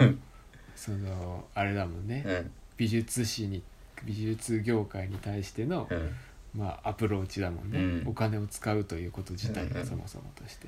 海外だと結構当たり前らしいんですよそのお金持ちになったらうん社会を回そうみたいな美術作品買ってで死んだら寄贈みたいなのが結構主流らしくてそれでうんそれか学校建てて自分の名前にするかっていう感感じでそういう行為らしいんですよその前澤さんがやったことそうそうそううんなんか面白いよねそう考えるとさ確かにそう考えるとなんか見え方というかさ、うんニュースの聞き方が変わってくる よそうだねそれちょそれもそうだしさ俺らがそう考えることによってさうん例えば2人で2人じゃないかもしれないけどその時にはもしかしたら展示をしますってなった時にさうんそういうの思ってるか思ってないかでだいぶなんか意味として変わってきそうだよね。そのどういうコンセプトの展示をするかっていうのに、うんなんかただただこう面白みじゃないけどうさ、んそのいその1週間をデザインして終わらない可う能性ん、何まかでしらの、言及できるよううにん、なったら、うんそれはそれですごい面白いことかもしれないね。仕掛けとそれかを入れたくなっちゃうもんね割と、うん知ってたら。そうそうそうここはじゃあここにちょっと引っかかりうんにいけるんじゃないかってうんうんういうん切り口だったりっていうのをうん意識してやるまあそれが果たして本当に引っかかるかどうかはスキルだったりさ、まあそうねタイミングだったりっていうのはあるかもしれないけど、うん、その切り口を見てるか見てないかってげ全然違う、確かに結構今回の読書案件であのキャプションあるなしは結構なんか天と地の差だなってすごい思いましてうんそのキャプションのね例えみたいなのが出てくるんですよこの「美術を描く」っていう本の中で。うんうんでなんかあのー昔の絵画が出てくるんですけどそこにうんなんていうか手のこのなんかあの落ち葉をさ拾うさ農民の絵画みたいなのあるじゃないあーはいはでいはすいか多分みんなう多ん分見たことあるような絵だと思うんですけどうんちょっと名前忘れちゃったんですけどそこのうん手元にも目を活かせるようななんかキャプションの書き方をしてたりしてうん一個一個ここが美しいとかそういう描写をしてるんですけどうん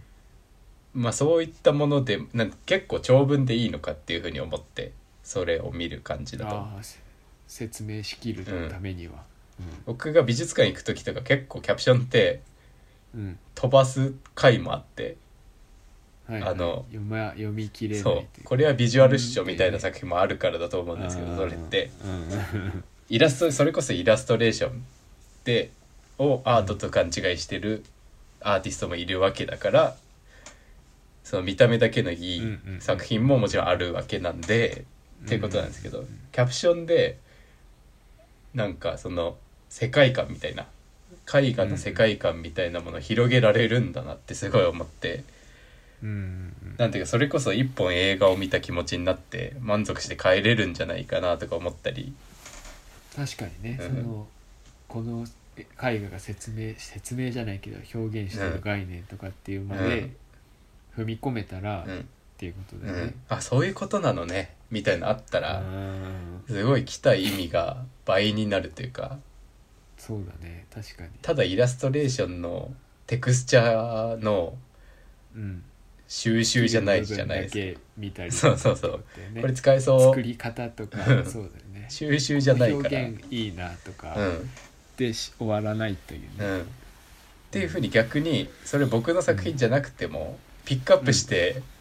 うんなんていうかああ書いてみるねとか、一人ここにさそのアーティストを呼んでヒアリングして、こっちでキャプションして、っていう文化を、うん文化をさちょっと作っていっても面白かったりしそうじゃないあなーんか確かに我々面白がいかも執行部プレゼンツの展示だとキャプションが濃いみたいなさあー確かに それこそなんだろう今のまあ今の YouTube の動画はさ解説っていう概念だけど、ある意味翻訳だもんねあそれれぶっにちゃけそそうそれに近いというかさ、うだね遠からずうんな感じのうんテイストでそれは表現できそうだね、うんそのその人の言葉もあるかもしれないよ、うんそうだねそのそ人のキャプシれョンもあるはけど熱いなぜねこの展示でうんこの作品を取り上げたのかっていうところまでそうんのキャプションにあるっていうのは確かに学生の展示とかなかなかないといかさそうだねそこのプ古典ロでもになかなかうんできないじゃない確かやっにてる人ってあんまりいないと思うんだよね、忙しいもそんねやっぱのうん、その投資の作品に対してのコンセプトは説明してたりするけうど、ん美術館とかはたまにあるじゃないあるねあれは美術館がやってんだよどの多位置づ分うんそう美術館のそのキュレーターの人が、まあ、うんキュレーターとそういう仕事だから、うんこの美術史の中でどの位置に位置づけててとか、うんうん何がすごくてこの人はどういう人なのかっていうところまでちゃんと突き詰めてるから美術館で見るのってなかなかうん企画展とかって面白いじゃない。結構ねでもこの本の中だと今の形式でやってると、うん、美術は衰退していく一方なんらしいんだよね日本では。ああその美術展とかっていうそう美術館があの、うん作品に値段をつけることを嫌がるうんみたいな文化があるらしく日本では、ああはいはいはうい、ん、そこが問題でその絵が回らないんだって、値段がつかないから、ああうん、日本なんのか売る売らないじゃなくてそう日本のあそこに文化だからあっ売りたま方せがんいみいたいなとかああ国のものだから売りませんみたいなことがあるらしいんだけど本当はうん適正な値段をつけれる人がいいて値段つけて売ってそれが回ればいいらしいんだよね本当はああでも確かにそうかもね、だから日本はその公の美術館しかないみたいな、ああ河野美術館しかないってことうん、個人の建てる美術館みたいなものが存在しないみたいな話が載ってまはしいた、はいはいはないんかすごい興味深いですよねなんかほぼないかもねうんそれ日博本物館とかぐらいなんかあんのかあなんか会社が持ってたりするよねなんていうかそうそう資生堂なんとか美術館ギャラそうそうギャラリーだもんなでもそなれっんてとかギャラリーとかああとはあっても何高校のやつじゃない博物館みたいななんか恐竜博物館とかさなんあかーその地域でさ確かに好きな人が作ってさ、うん集めてたやつがあるぐらいのものああそんなものがあるんだ でしかないのがあーたまにあるなるほどね恐竜とかは食いつきそうだもんな人がそもそも、うんうんそのスポーツのルールが折れてきてないことが問題だと思うんだよねやっぱそうだねその美術界隈というか、うんアートの市場としてのスポーツが、確かにそうかもしれない客もルール知らないっていう観戦応援できないという、うわなんかちょっと気になるねね面白いね面白そうだよねなんかそのさっきさ、G が G さんがさ言ったようなうん解説今やってることと変わらないっちゃ変わらないじゃないですかやるとしてもそのそうだねそキャのプキャ価プション値をつけたり見出すというところっていうところがそうだよね、なのにイノベーションでもあるっていうのがすごいいいなと思ったんですよね、ああなるほどそうだから確かにそこに尽力してもいいかな執行部振ってもいいかなっていうふうに思ってたりしたんですよ読んでて確かに、うんうんうん、なんかそうだね、うん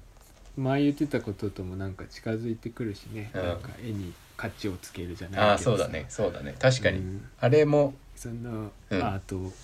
広めるという,、そうだね広めるっていうのはまあ広がってるは広がってそるうけど、気持ちとしては一緒だったね、うん理解としてはコどンんテンどツとんしてそうそうパ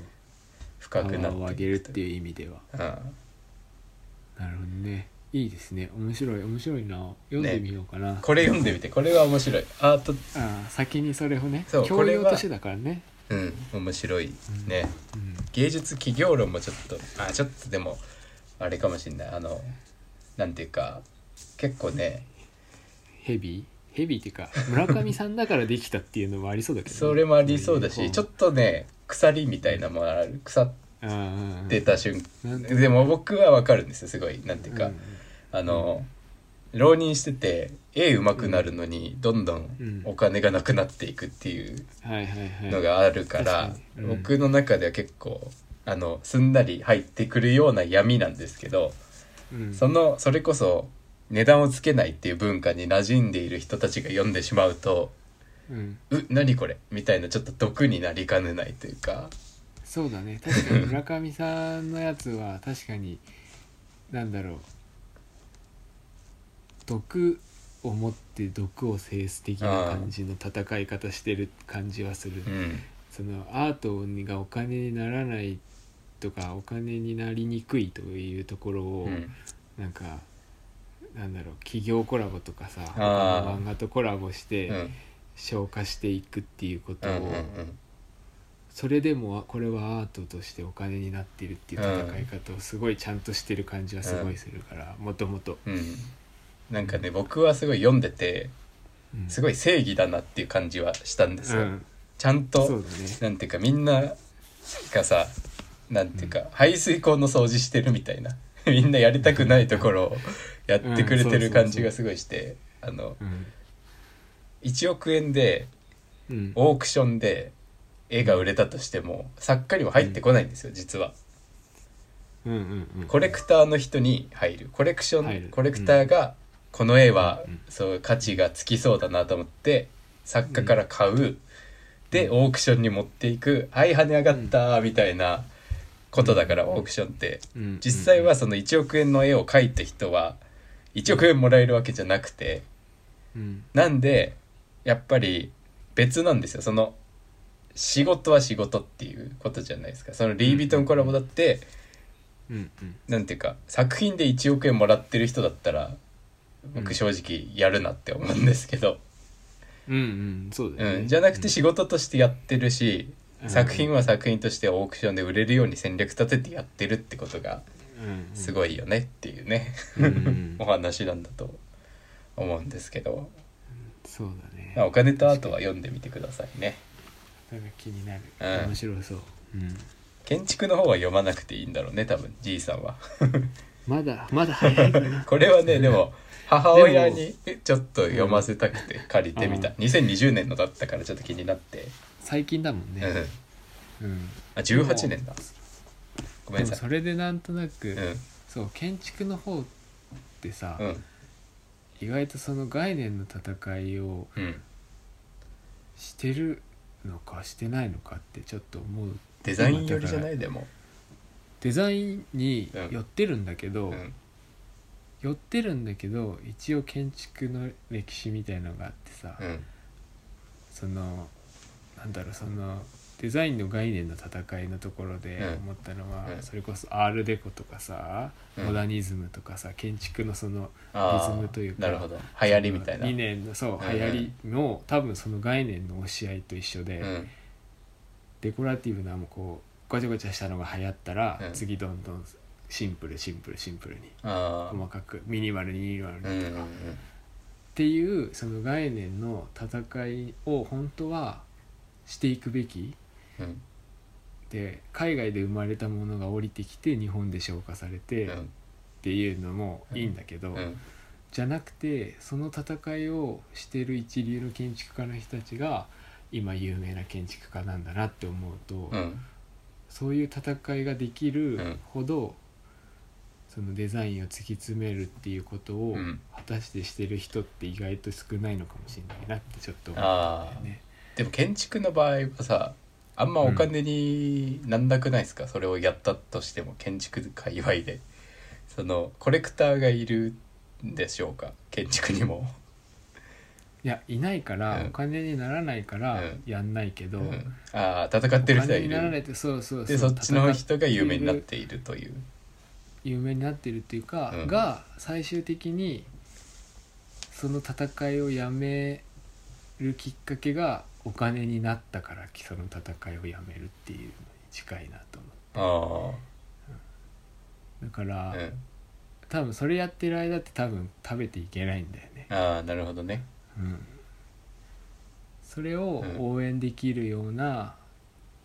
国風土じゃないから、うんあるの逆に特にそういうことやっている人を支援しようみたいなあでもイギリスとかってさだからそれこそうん、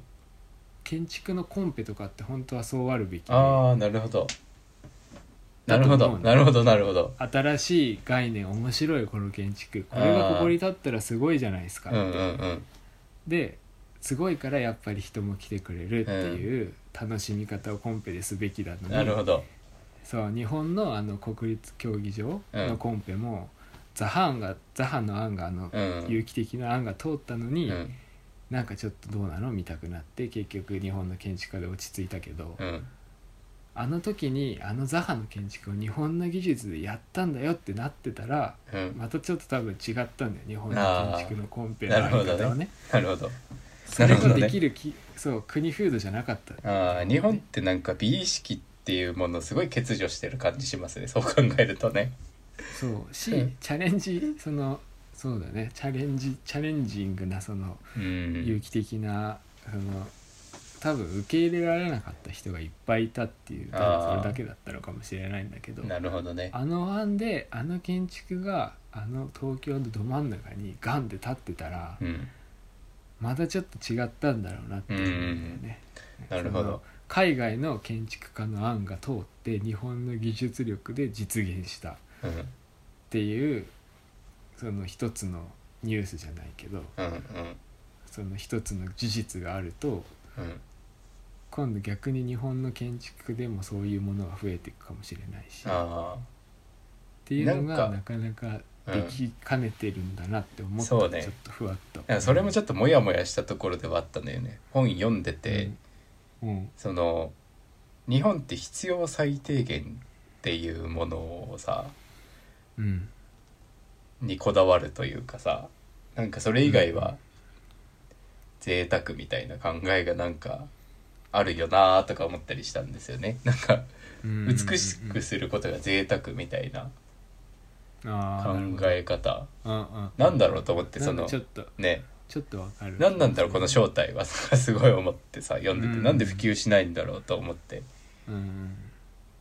まあでもちょっと思ったのがね別に批判とかじゃないんですけどそれでうんあの必要最低限の中にすいごい美味しいものがいっぱい詰まってるなと思ったんですよそこで。なんはいはい何かなっていうとその電通とかよく言われるじゃないですか電通とあとなんだろうテレビ局とかねそういうものがすごい発達してるのかなとも思ってさっきのイラストレーションの話もそうですけど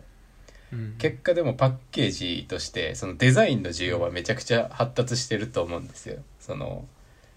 パッケージ争いとかね、うんテレビもただなのに面白いしお笑いとかねだからただで済んじゃうからただ以外のものって受け入れがたくて美術館行くのに映画に行くのに1500円はまだわかるけど正直そのデートスポットとかそういう意識ってまだ抜けてない気がしてなんか僕とかさじいさんは美ひ術館ねあそうだそれもそうだしあ映画館とかうん映画館でさあ映画え館もうなんか割と一人で見る人って映画好きな人だったりするじゃないですか入り口は確かに入りやすいけどまだそのなんだろうな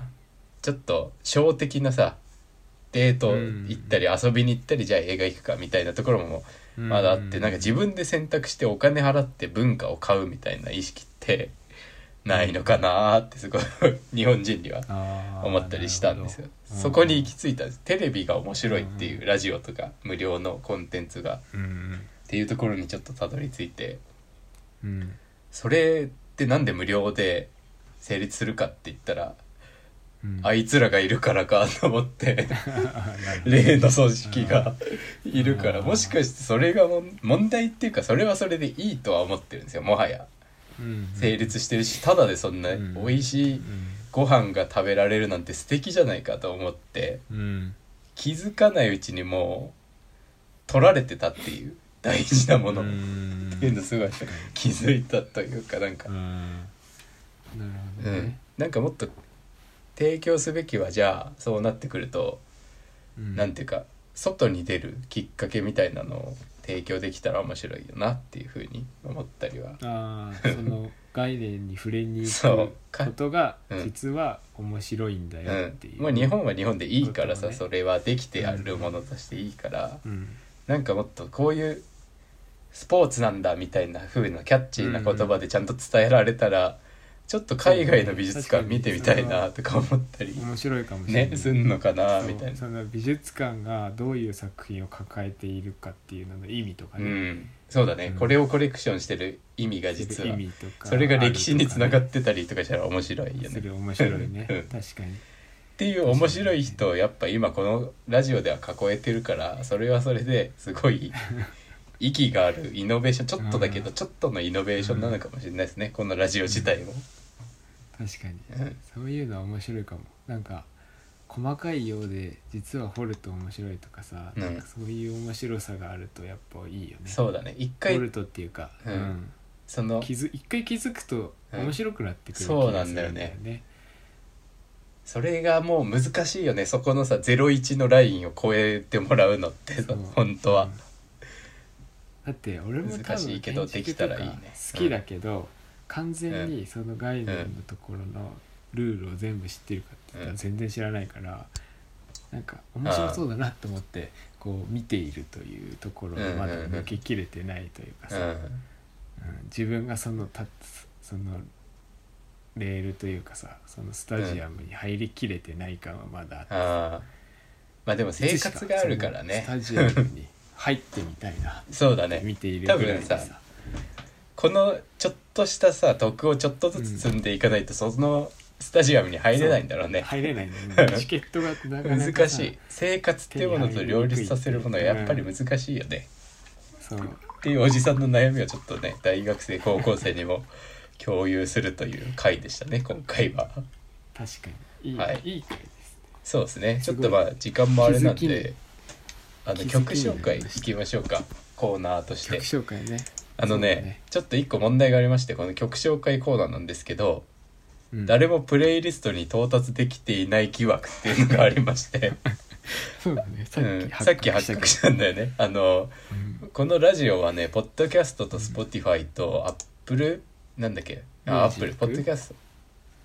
Apple ミュージックでもポッドキャストかうん Apple って、ポッドキャストとアンカーと Spotify でやってるんですけど、うんまあ、あとはウェブサイトで聞けるんですけどうんあのねプレイリストにたどり着きづらいっていうのをさっき発見しまして曲のねうん僕も見つけられなかったんですよ、サブスクで Spotify にね入会してるんですけど私はうんそれ、で美大生ラジオをうんで検索したら「美大生ラジオ」っていうプレイリストと、その普通のラジオがね出てくるんですけど、うん今ね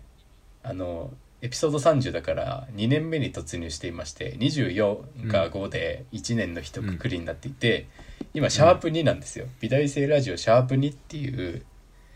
プレイリスト曲紹介に、用のプレイリストをねそ作ってるんだよねう、うんまあ、まず曲紹介っていうのはこのラジオっぽいことしようってことでそのミュージック系のサブスクでやってるからそのラジオと別のプレイリストで音楽用のプレイリストを作ろうっていうことでやってるんですけど。うんでその美大生ラジオっていう音楽のプレイリストは、うんなんとフォロワーがね5人いるんですよ Spotify ね素晴らしいあ僕ちょっとそのアップルの方わかんないですけどアップルとかでもやってるんでしょプレイリストやってるはずちゃんと更新あできていーるで気がす Spotify るの方の1には5人フォロワーがいるんですけど、シャープ2の方うん0だったんですよ、さっき見たらで1人フォロワー今いてそれ僕なんですけど、やっと見つけてうん曲も曲5曲入ってるんですけど多分誰も聞いてないんじゃないかという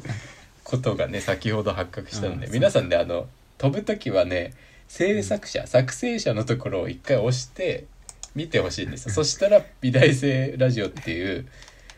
あのプレイリストがねそうしかもこれあれですよねラジオのプレイリストとまた別なんですよね多分音楽多の分別だ人ねは執行部っていうユーザーの人がやってるんでそう音楽の方はそれがでシャープシャープ1でもない美大生ラジオと美大生ラジオシャープ2っていうのがあるからそうそうそうちょっとね探してみてほしいですということなんですけれどもはい今週の曲は何なんでしょう、じいさん僕はね何も入れてないですけど今週は青函飛行を入れました出た青函飛ーマクロスですよこれ皆さん行そうマフクロンロティアスだを、ね私は知らないんですよこはいれはいはい曲しか知らない,、あ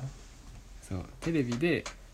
紹介しててこの曲が、あはいはい曲として面白いというこはいとはいを紹介してて、じゃあもうあの番組になってくるよねそうそうそうう紹介しててん、うん、そのアイドルの人が歌うのいやマクロス自体はあそうそうそうそうううそうだよねそマクロスのそのシステムも知らずマクロスがどういう話のシステムなのかも知らず、そうねうんあの曲を聴いているんだけど、うはいはいはい俺も最初そうだった実はあそうなんだ「ライオン」っていう曲があってそっから入ったんだけど、マクロスに曲を演奏することで争いが収まるっていうシステムなんでしょそうだねまあ元のマクロスはそうで、うなんかマクロスフロンティアっていう話なんですけど青函飛行が出てくる話は、うんそれはもうちょっと進んでてうんなんかわかんないけどうんまず曲が効果的っていうのがうん忘れ去られた世界なんですよ。その戦争かあらしばらく経って。うんで、それを思い出すっていう話なんですよね。まあ、フロンティアの方は音。楽とかそのうん。曲っていうもの音楽が平和に必要だみたいなことをであー思い出すっていうなるほどね話なんですよ。フロンティア、はい確か。うんそうなんだよそれでその曲が流れると戦争が止まるのよピタッとねうんうんそのシーンではうん。でそれすげえ面白いなと思って確かにね。でうそん。の時言ってたのがうん。曲この曲が流れたから戦いが止まったんだっていうのを見てる人が、いうやんそんなわけないやないかいって思っちゃいけない曲じゃなきゃいけないっていうのがすごおおいなるほど難。しいといううんうんなうんん。かな変るほどね。適当な曲だといやうんなんでこれ止まんのみたいあなーギャグになっちゃうじゃん。うんうんうん。確かに。確かに ね。 そうそうみそう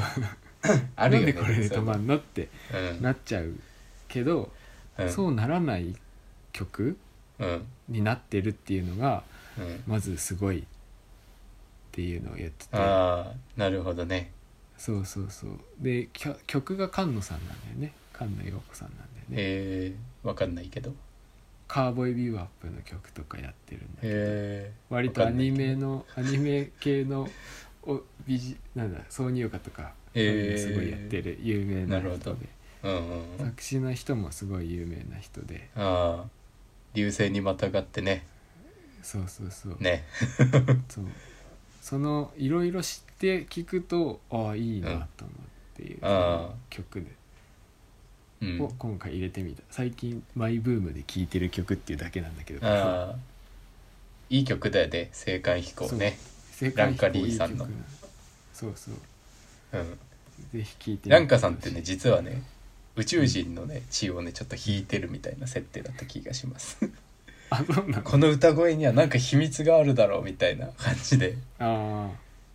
ちょっとあんま覚えてあないんですけどるほねうん、なんかの子孫だったんですよ確かそうなんだちょっとだからそうマクロスだからも気になってるんだけどね面白いよマクロスフロンティアね、めっちゃ面白かった記憶があります、アニメとしてねうちょっんと、気になる僕が二浪の時に見たんですよ確かなるほど二浪で落ちた時に見た春休みにああとりあえずアニメ見ようっていううん蔦屋あるしあの堀之内の蔦屋で借りてゲオか、長山に住んでましたからその時ゲオで借りるっていう概念がまだ当たり前だった頃のだねあそうだね今歴なん史か的も点だうもサんブスクでゲ見れなかったら借りるとかさオあ Apple Music とかに入ってなかったら CD 買う借りるみたいなさなんかそのうん順番になりつつあ確かにあるけどうんまだ大学生の頃とかそのぐらいの頃って普通に CD 借りに行ってた気がするまだサブスクという概念がそう盤上になかったあんまりなてそうネットフィリックスってどうなのみたいな海外で流行ってるらしいけど日本であもああった入んっだてくるらしいけどどうなの、みたいなぐらいの時だった気がするあーなるほどねうん海外アメリカもなんか総じてそういう意識があるんだろうね新しい概念みたいなさうんポッドキャストじゃないやネットフリックスいけるっしょ次みたいなさ、うんうんそうそうそうう、ん、教養ある人がみんなアート知ってる可能性あるぞアメリカ行ったらうん、その可能性はあるなんかもうねそういう概、そういう世界線なんだろうねね次はこの概念だ本当なぜいみたいなねうん確かに面白いぜひねこの曲は聴いてみたい、うんマクロスも見てください、マクロス見てみよううん、結局さでも途中ないこと多いよねあのサブスク系続編のさ途中あのああアニメとかそう映画とか化け物語あってセカンドシーズンあってうん最後の「続終わり物語」っていうのはあるけど「終わり物語」と「月物語」と「暦物語」だけないみたいあそういうのなあるそうそういうのあってそれもうはこん買うとかね結構ねあこでのもこの辺もうあったね、みんなの興味薄れてるっしょ みたいなさうんめっちゃ長い作品だと最後のほんと3つ手前くらいまであって最後のうん2つだけないみたいな一番最後はあるけどみたいな確かに俺も一回あれだなワイルドスピード一気に見たくなってあ12とかない見んてだってあうん東京東京なくねみたいな東京は誰も興味な間ないいのとかいいしねなんかそうそううん結構判断が寂しいんだよねそうネそうットフリックスの寂しい時うんで最新とかは寂しい判断とかそうそうそう次の次があるみたいなそそううそうなんだよこれはだ確かに売れてないしあなんかるかも数字で見てんだよね多分うんうね、んそれだけなんか借りに行った記憶あるああそれも見たあるあるだね、うんああという感じですか ねさてそろそろあないよねもうメールとか来てないし結構来てねないはず今回はね長めになっちゃいましたねそろそろ時確かに間ということで、ビタリセラジオは執行部のホームページのメールフォームと執行部のツイッター DM、執行部 2007-gmail.com のメールで質問などを募集しています。これさ、どこで来てんの、うんあの、メール、メールは、このアドレスに来てんの、いやホームページ経由ばっかりあ、ホームページああ、じゃあうんホームページが多でい皆さん最メ近ール、メールをあのください。あ、そっか、うん迷惑メールお問にい合入わってせるっフてこォとームそうお問い合わせフォームが多分やりやすいんだと思うなんか自分あーでなメるほーどルアドレス打ったりしなくていいからあれああじゃあまあそこに絞りますかあ のメールフォームでください執行部のホームページのメールフォームと、まあ、DM も結構やりやすいと思うんだけどな美大生ラジオまあのねでも TwitterDM、うんくれぐれもねマイケルの